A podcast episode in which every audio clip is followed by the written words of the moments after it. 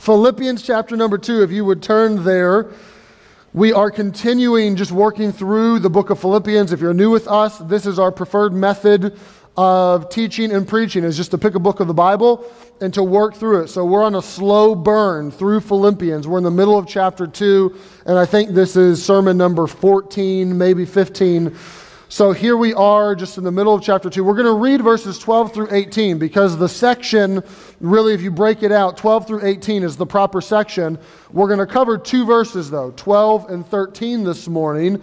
But I want us to read the whole section. We'll cover the back half of the section next Sunday. So Philippians 2, let's begin reading in verse number 12. Wherefore, my beloved, as ye have always obeyed, not as in my presence only, but now much more in my absence, work out your own salvation with fear and trembling. For it's God which worketh in you both to will and to do of his good pleasure. Do all things without murmuring and disputings. A short verse, but I love that verse. That ye may be blameless and harmless, the sons of God without rebuke in the midst of a crooked and perverse nation, among whom ye shine as lights in the world holding forth the word of life, that I may rejoice in the day of Christ, that I have not run in vain, neither labored in vain. Yea, and if I be offered upon the sacrifice and service of your faith, I joy and rejoice with you all. For the same cause also do ye joy and rejoice with me. We're going to cover verses 12 and 13 this morning. We're just going to talk about this thought working out what is worked in.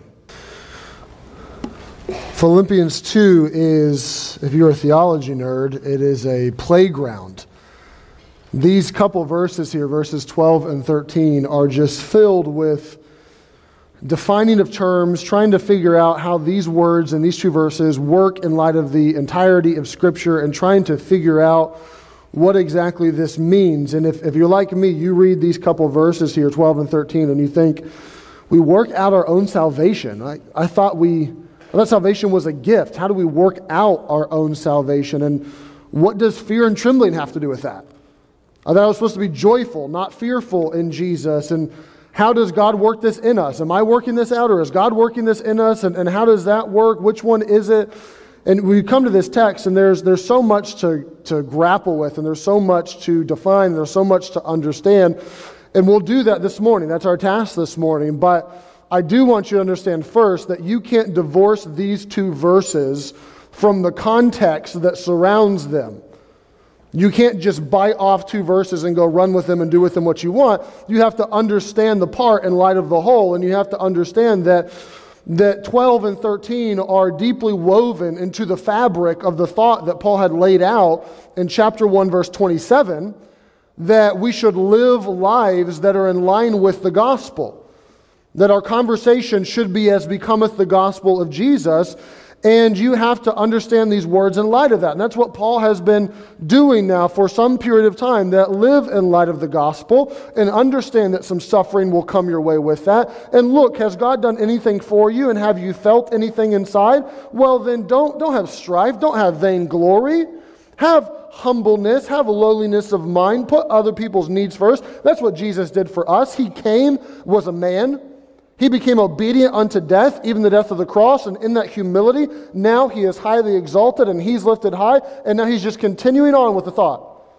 And Paul is giving them, he's continuing on this thought of Christian character and Christian conduct, and how should this be lived out, and what should our lives look like in light of the gospel of Jesus. So, this is a continued thought, and Paul says, first, just with our Christian conduct and character, he's just, he simply encourages the church. He, he goes to verse number 12 and he says, Wherefore, my beloved, this, this means dear friends. Wherefore, in light of what I've already said, my, my dear friends, this is very similar to chapter 2, verses 1 and 2, where Paul refers to the Philippians and he says, Look, has there been any affection? Has there been any mercy? He calls it bowels, but it means affection. Have you felt anything for me? Have I felt anything for you? Then fulfill ye my joy. He's drawing on a very personal relationship and he's making this deeply personal with this church. And he says, As ye have always obeyed, not as in my presence only, but now much more in my absence. He says, Look, I was with you and I was teaching you and you were obedient and you were getting it. And now I'm gone and I'm not with you and I'm away from you, but you still continue to get it. and you still continue to obey, and you have worked out a pattern of obedience in your life, you, I'm commending you for this. My dear friends, you have continually and progressively obeyed. And he just starts with some, some very simple encouragement that, my dear friends, based on your long standing obedience, do this work out your own salvation. Based on our relationship, based on your continued obedience, I want you to work out your own salvation. I'm curious to know this morning how many of you have ever adopted a stray dog? Raise of hands. Who's adopted a stray dog? You all are much more merciful than the first service. I'm telling the first service there was like two people. So good for you. Okay, so if you've ever adopted a stray dog, or maybe your spouse has adopted a stray dog and you resist it, and you're like, that is not my dog, and I'm not making it part of the family, but they did it anyway. Maybe you've seen someone do this. You can get this. Okay, you find this this dog and your heart goes out to them and, and here it is it's abandoned and, and it's malnourished and it's feeble and scrawny and in an instant you decide, or maybe you call your spouse and get their stamp of approval, but you decide, I'm going to take this dog home. There's no collar, there's no ownership here. I'm going to take this dog home and I'm going to make it part of my family. And in a moment, that dog's life changes. It goes from abandoned to adopted. It goes from homeless to a home. It goes from isolated to loved. And you bring this dog home. But what you know it, that dog comes with baggage. There's a lot of things that your now adopted stray dog has picked up over the weeks or months or years or however long it's been living that, that are not good. You go to pet it and it recoils, or maybe even worse, it tries to bite you. You, you try to show it love and it doesn't know what's going on. It, it freaks out and it barks at random things. It's, it's chasing everything around and, and barking at that. It's terrified of its own shadow. And positionally, this dog has changed. You've accepted it, you've adopted it, you've brought it home, you've put it in your family. Positionally, it's good to go. But constitutionally, inside, there's still some progress that needs to be made, and there's still some behaviors that needs to change, and the love and the care of the owners needs to be materialized in this dog's life. And you begin to teach the dog. No, that's furniture, not a toilet. We don't do that here in this house. You begin to teach your dog. No, those are the children. You don't bite them. You love them. You protect them. No, that's daddy's friend. You can't, you can't growl at them. Mom in law can come in and you can growl at her, but not daddy's friend. That's not okay. And you begin to try to help this dog work something out that you've done for it. And, and wouldn't you know it, over the course of time, generally speaking, that dog begins to learn. And it begins to accept the household rules. It begins to know what's expected of it. And it doesn't, it doesn't suppress the dog now that it's in the home and it can't do this and it can't do that. It begins to actually give liberty to the dog and it begins to flourish and it begins to live in light of how it was made. And now it, it doesn't run from your hand, it runs to your hand and it wants to lick you and it wants, it, you, you want to pet him and he wants you to pet it. It begins to do things that you didn't even ask it to do. It begins to protect your kids. It begins to go on guard duty. You know, this, this little bitty rat looking thing, all of a sudden is going to just be a sentry and just stroll around and protect the house and bark at the thunder and chase the lightning away. And, and all of a sudden, the dog begins to, to change. And the association begins to bring about a transformation. Not, not to make it part of your house, it's already in the house. You adopted it, it's there but to make it more like the house. And in a roundabout way, this is what Paul is telling the Philippian church.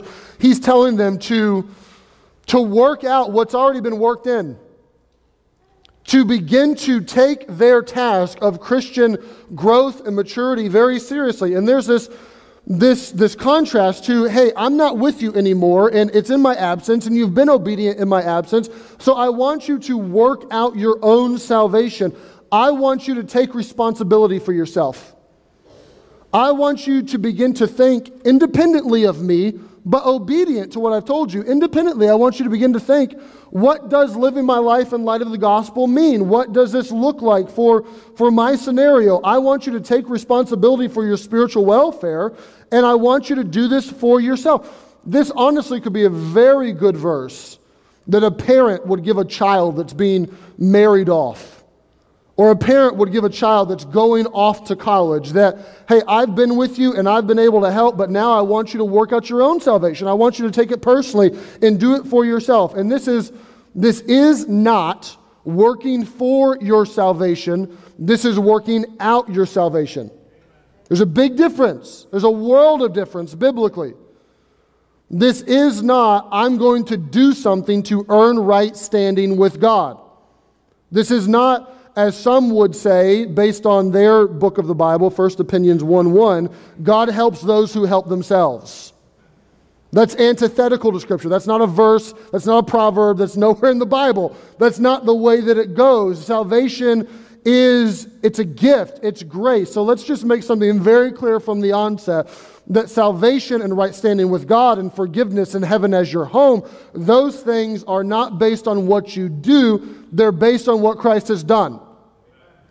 That, that is how you are justified, is by faith and faith alone. And remember, even you could understand that if you didn't have the whole Bible and you just had the book of Philippians, you could get this.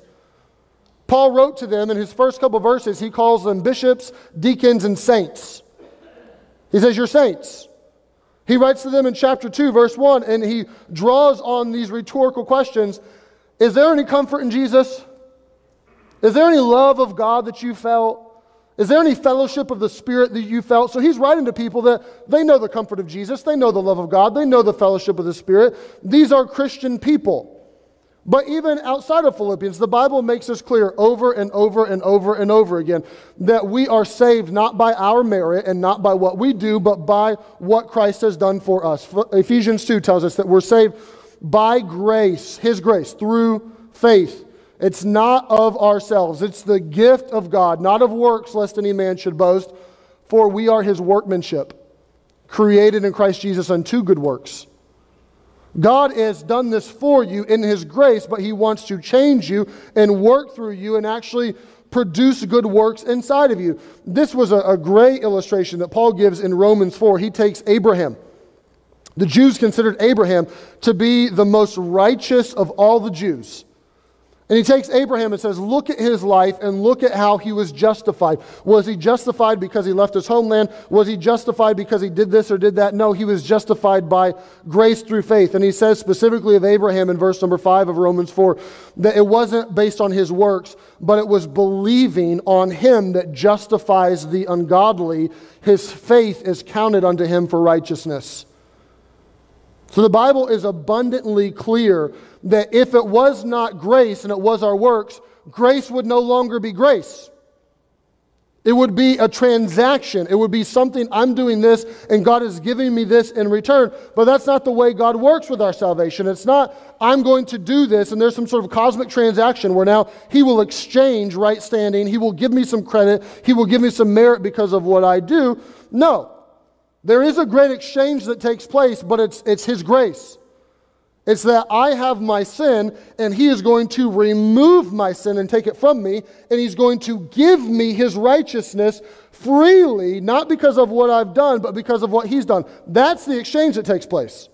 My sin is gone, and His righteousness is imputed. It's given to me, and that's based on His grace. So understand clearly what salvation is in the Bible. It is not something that we work in order to attain. That is extremely clear. Christ has already done a decisive work for you on the cross. If you have not been saved, I hope that you will be saved, even this morning. If you have been saved, then you can know that before you were even sick, He developed a remedy.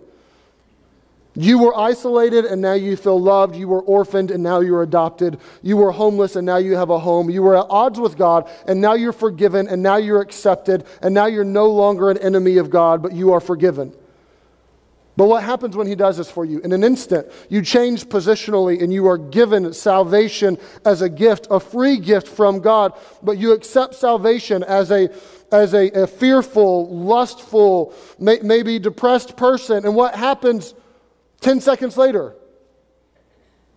You're still probably fearful and lustful, and you still have some baggage, and you still have a lot of patterns of disobedience that you've developed over the years that need to be worked out. Positionally, you change, but constitutionally, inside, you're still shallow and you're still lustful, and there's still work that needs to be done there. Like a student who works out a math problem to its inevitable conclusion, you need to work out your salvation to its inevitable conclusion. And this means that you are to take responsibility for this. There's, there's a personal onus on you, on me that if God has done something for you, then there should be a responsibility that we are claiming that I am going to take this seriously. I'm going to take my Christian growth and I'm going to, I'm going to take it personally. But then Paul says that our salvation should be worked out with two words. He says, with fear and trembling. I won't go super in depth on this. You can study on your own time. This particular phrase is used three other times in the Bible, uh, twice in Second Corinthians and once in Ephesians. Then you can study out a little more in depth what this means, but what this means is that we are taking responsibility for our Christian growth, and we're not doing that casually or lightly. We are doing this standing in an awe of a living God. There's a deep biblical concept of the fear of God, which is healthy and biblical and great. Misunderstood, it's terrible. It's not fear of God. I stand over in the corner and shrivel up and hope that He just squashes the other people and doesn't squash me. That's not the fear of God. The fear of God is a reverence and an awe and a respect for who God is. He's my Father. I can approach Him boldly. I can go to His throne of grace. I have access to Him. I love that. But He's my Heavenly Father, and I have an awe of that. I have a respect for that. And Paul is, is pushing into this idea. And you, you, for one way or another, have understood this in your life. I remember as a youngster, elementary and junior high, probably three different times, my family went to a buffalo farm. I'm not exactly sure why my dad wanted to go to a buffalo farm, but he would take us along. I don't know the motives behind it, but we would go there There'd be buffalo around. It was like 45 minutes from our house. We would inevitably get buffalo meat and we'd eat some buffalo burgers, which is the best way to have a burger. Buffalo meat is fantastic. If you've never had it, try it. If you have it in your freezer, give it to me. I would, lo- I would love to take that off your hands. But at this buffalo farm, I have no idea why. Maybe to draw people there to buy their meat, I have no idea. But they had a pet lion. And they named the lion Goliath. Because this, I mean, a lion's big, just in general. But th- the name was extremely fitting because this lion was ginormous. Like its granddad was a buffalo or something like. It was a huge male lion, and they had it in this cage of sorts, and you could get very. It wasn't a petting zoo, like you weren't reaching in there to touch it, but you you could actually you could have done that. But you would get very close to this lion, and there was a cage and all this, and you felt secure. You, you were a little, there was a little bit of tepidness inside of you, but you would approach this and you get close, and there would be not a fear that he's going to escape and eat me, because if that was the case, you wouldn't be near the cage. You had a comfort level that I could approach this thing, but there was a healthy awe of Goliath the lion. You would look at this thing, and there was just this automatic respect for this animal that seemingly could just swallow you whole. It was massive. And in many ways, our fear and trembling and approach to our Christian living and to our living God is that of an awe and a respect and a majesty that he deserves. And Paul is drawing on this, but he, he's probably even pushing it a little further than that and saying, I want you to take your spiritual welfare upon yourself, and I want you to take that seriously. I want there to be a sober mindedness about you working out your own salvation. Here's how you could say, verse 12 My dear friends, you have a long pattern of obedience, and I want you to take your Christian maturity personally, and I want you to be very serious about it.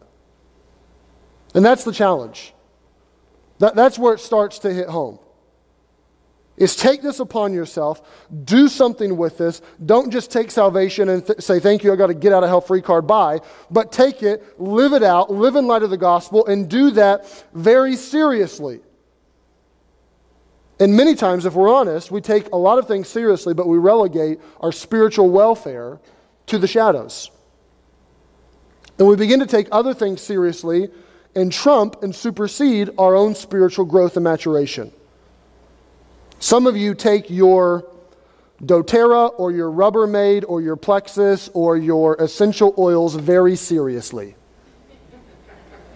And I'm fine with that.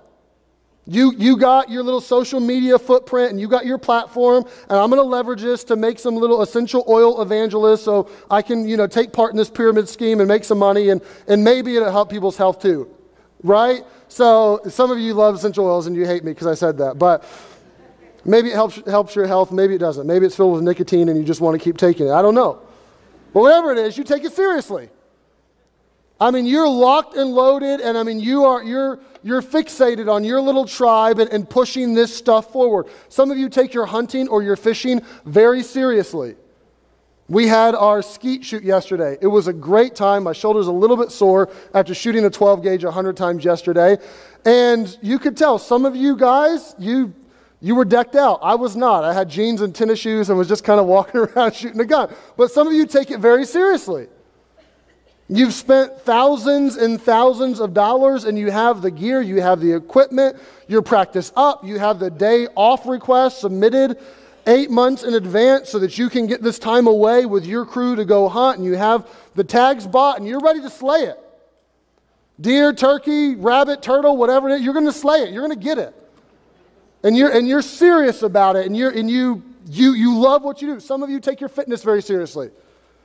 You downloaded every Beachbody workout that there is, and you're going to do them all this year because your fitness is going to be the best. Some of you take your career very seriously, and, and you've pushed your family or your spiritual walk to the side because you've taken that very seriously. It's not wrong to take these things seriously, but it is wrong to allow those to supersede your spiritual walk. And what's, what can happen if you're not careful is I'm taking that and that and that and that seriously, but my spiritual maturation is in the shadows. And Paul writes to the Philippians, a great church, a great church.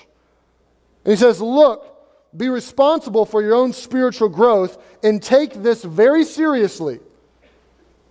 With, with, trembling and with fear and with reverence of this, you should do this with soberness of mind. And if we're honest, we're many times just way too casual about our own spiritual walk. I get tickled. I normally don't if someone gives me one of these, I don't take the next, you know, 30 seconds to rebuke them. I normally just kind of smile and laugh it off, but I, I hear lots of stuff from, from some of you even, and I love you to death, but I get tickled with, well, Pastor, I just, it's tough to get to church. I mean, the kids, and it's in the morning, it's early, it's Sunday, it's tough. Those four kids got out the door at 7 a.m. the previous five days for school.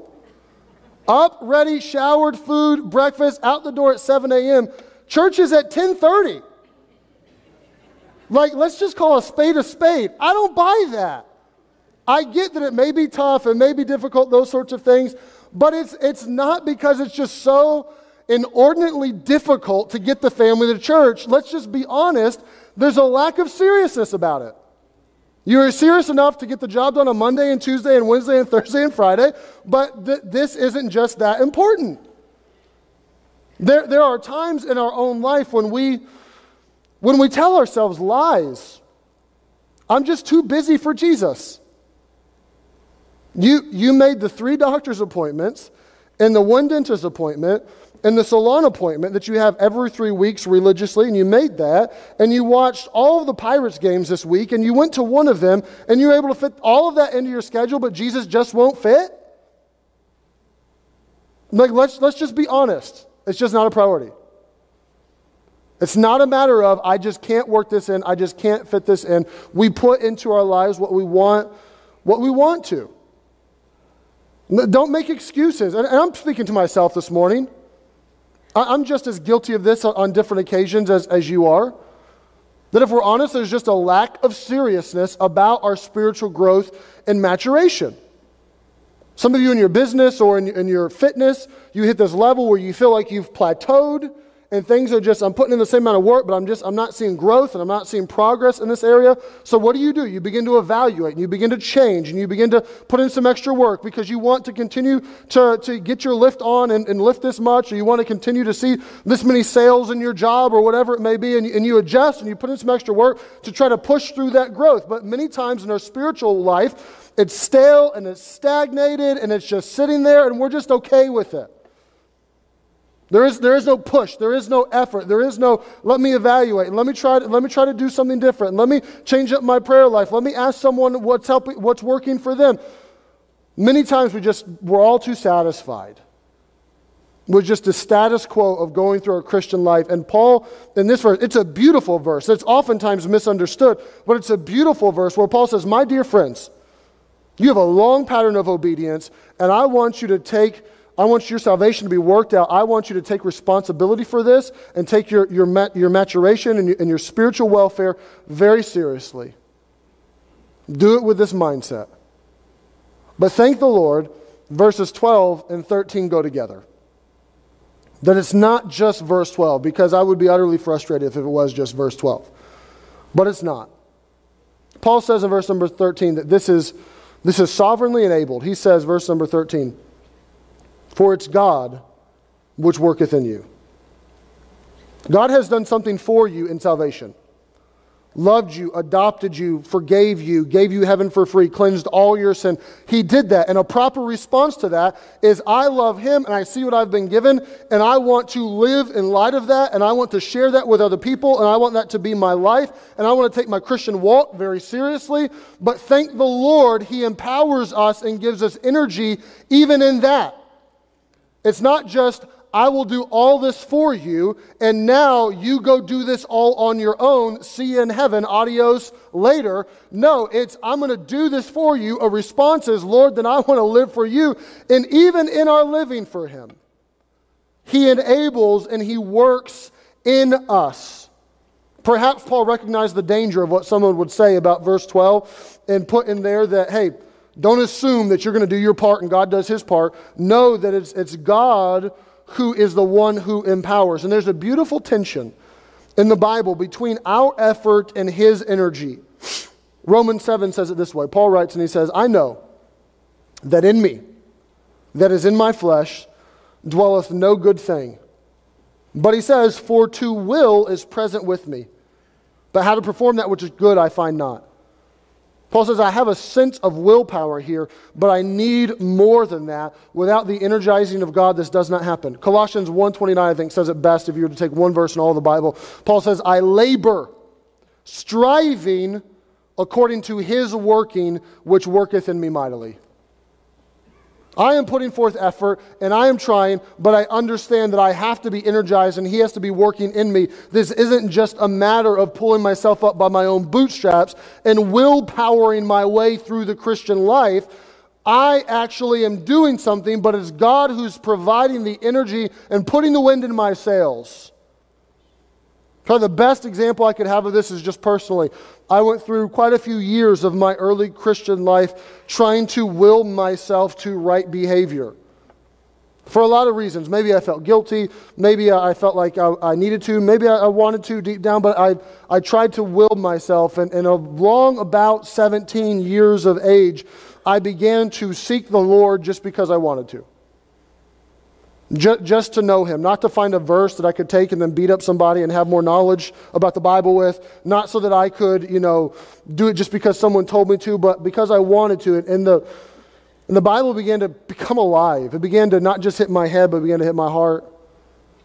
And things began to just kind of jump off the page, and it began to change in, in my prayer life that was non-existent really but i tried to, to you know get it jump started a few times. I tried to work it out 14 15 16 tried to do that and, and frankly it was just terrible. It was drudgery and dutiful and there was, there was nothing there. There was no energy. There was it was no fun but i was trying to do it. And i found that i began to seek him just for him and i began to experience there was this faint spiritual pulse in the background, but all of a sudden that spiritual pulse began to, to really pulsate. I began to have a heart to serve Jesus and serve through the church, not because it just was there, it began to come out inside of me. I began to experience spiritual victory where once I, I had just struggled so deeply. I began to learn that without Him I can do nothing.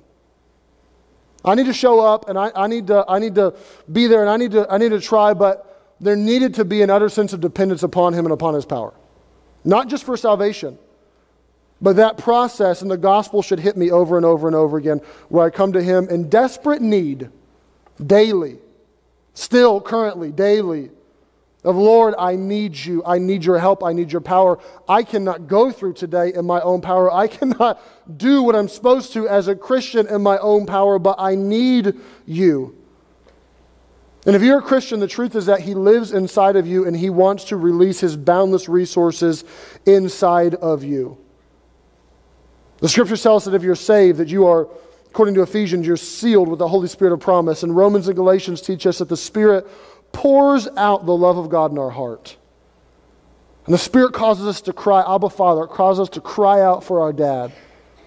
And something begins to happen inside of us that is there and is beyond us, honestly. And our Christian walk is meant to be done in His power and in His resource. And this when he says that it's God that works in us, it doesn't mean that God is going to do everything for you and you can just lay there and it will take place. But it does mean that God will supply the necessary energy and empowering for your Christian life. I just a couple weeks ago had behind my house, we had a kind of a, a, a small backyard and we had a wood line. And my property extended a bit, so Jeff Sager, who comes to the first service, came and he helped me. We cut down some trees and we cleared some brush and we got all the land level or the land cleared, but it was still it went on a on, it went up and it went to the side and just you know it's not a backyard. You're not going to plant it. It's a hill.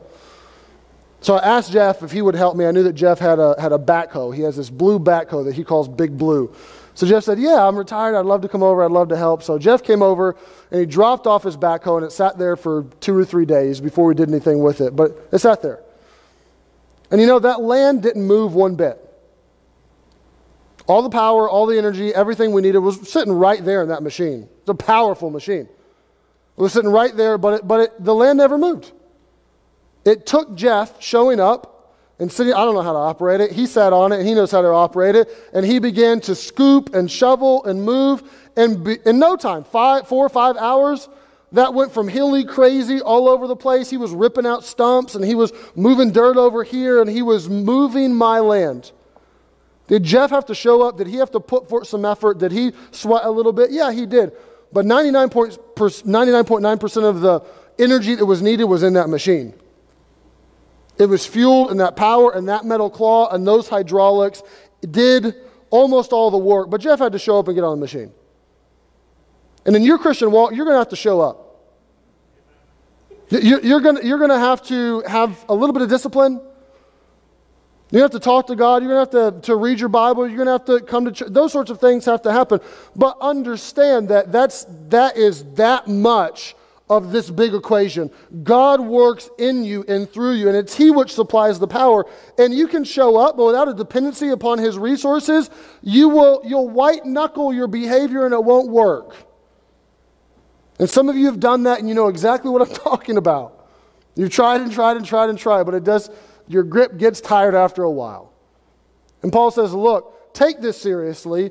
Take your Christian growth and your Christian maturity personally, but understand that it's God which works in you. This means that He gets all the glory and we get no credit. This means that it's His gracious aid and we give the glory to Him, and He works in us both to will and to do. He gives us the desire and the power. And many times he'll even change your desires.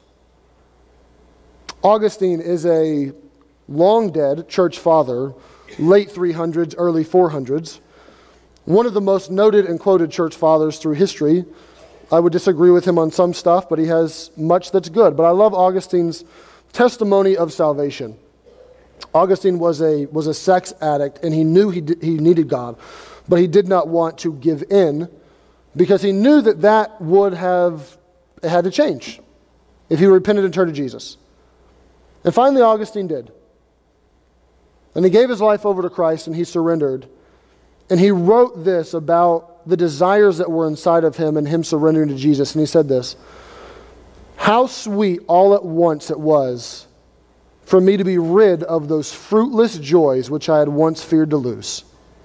You drove them from me. You who are the true, the sovereign joy.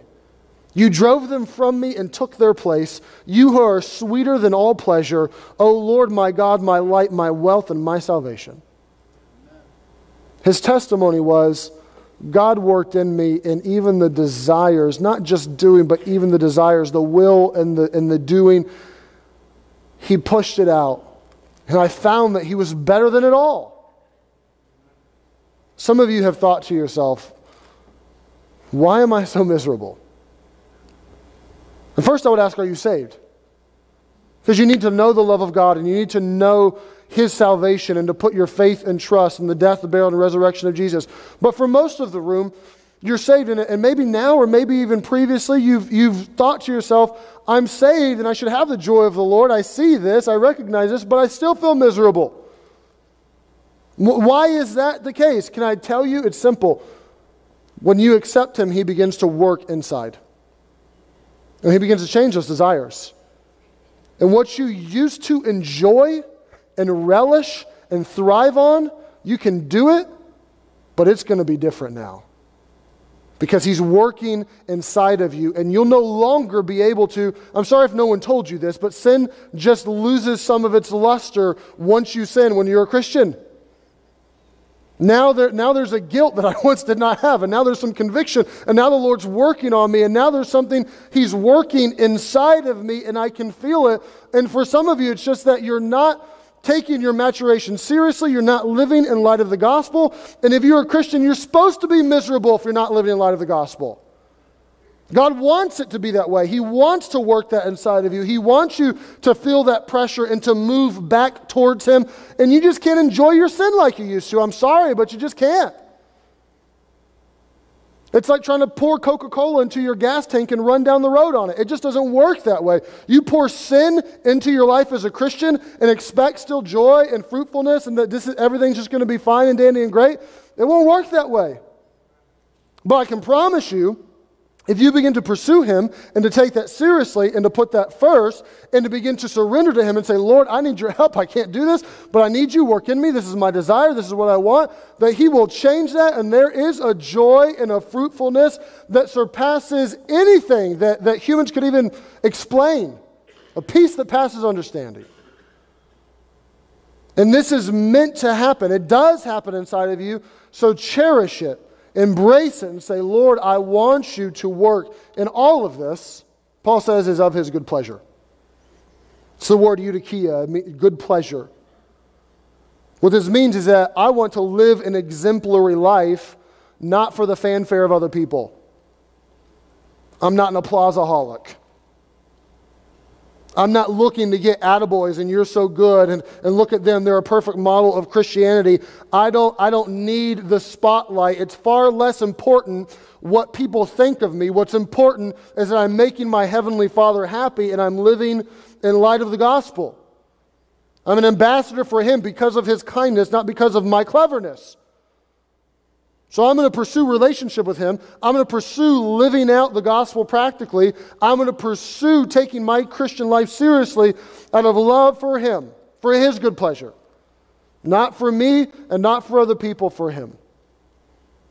And if you were to take these two verses that are oft misunderstood, but are so beautiful, Paul says this. He says, My dear friends, you have a long history of obedience. And I'm not going to be with you, I'm absent. So take, take your Christian growth personally and take it seriously. But understand that God works in you. He's producing the desire, He's producing the, the ability, He's producing the energy, and this all ends up in His good pleasure and in His glory. So depend on Him. And I dare say, honestly, I, I feel like I could reflect those words to our church family. I feel like I could say, my beloved, my friends, people who I love.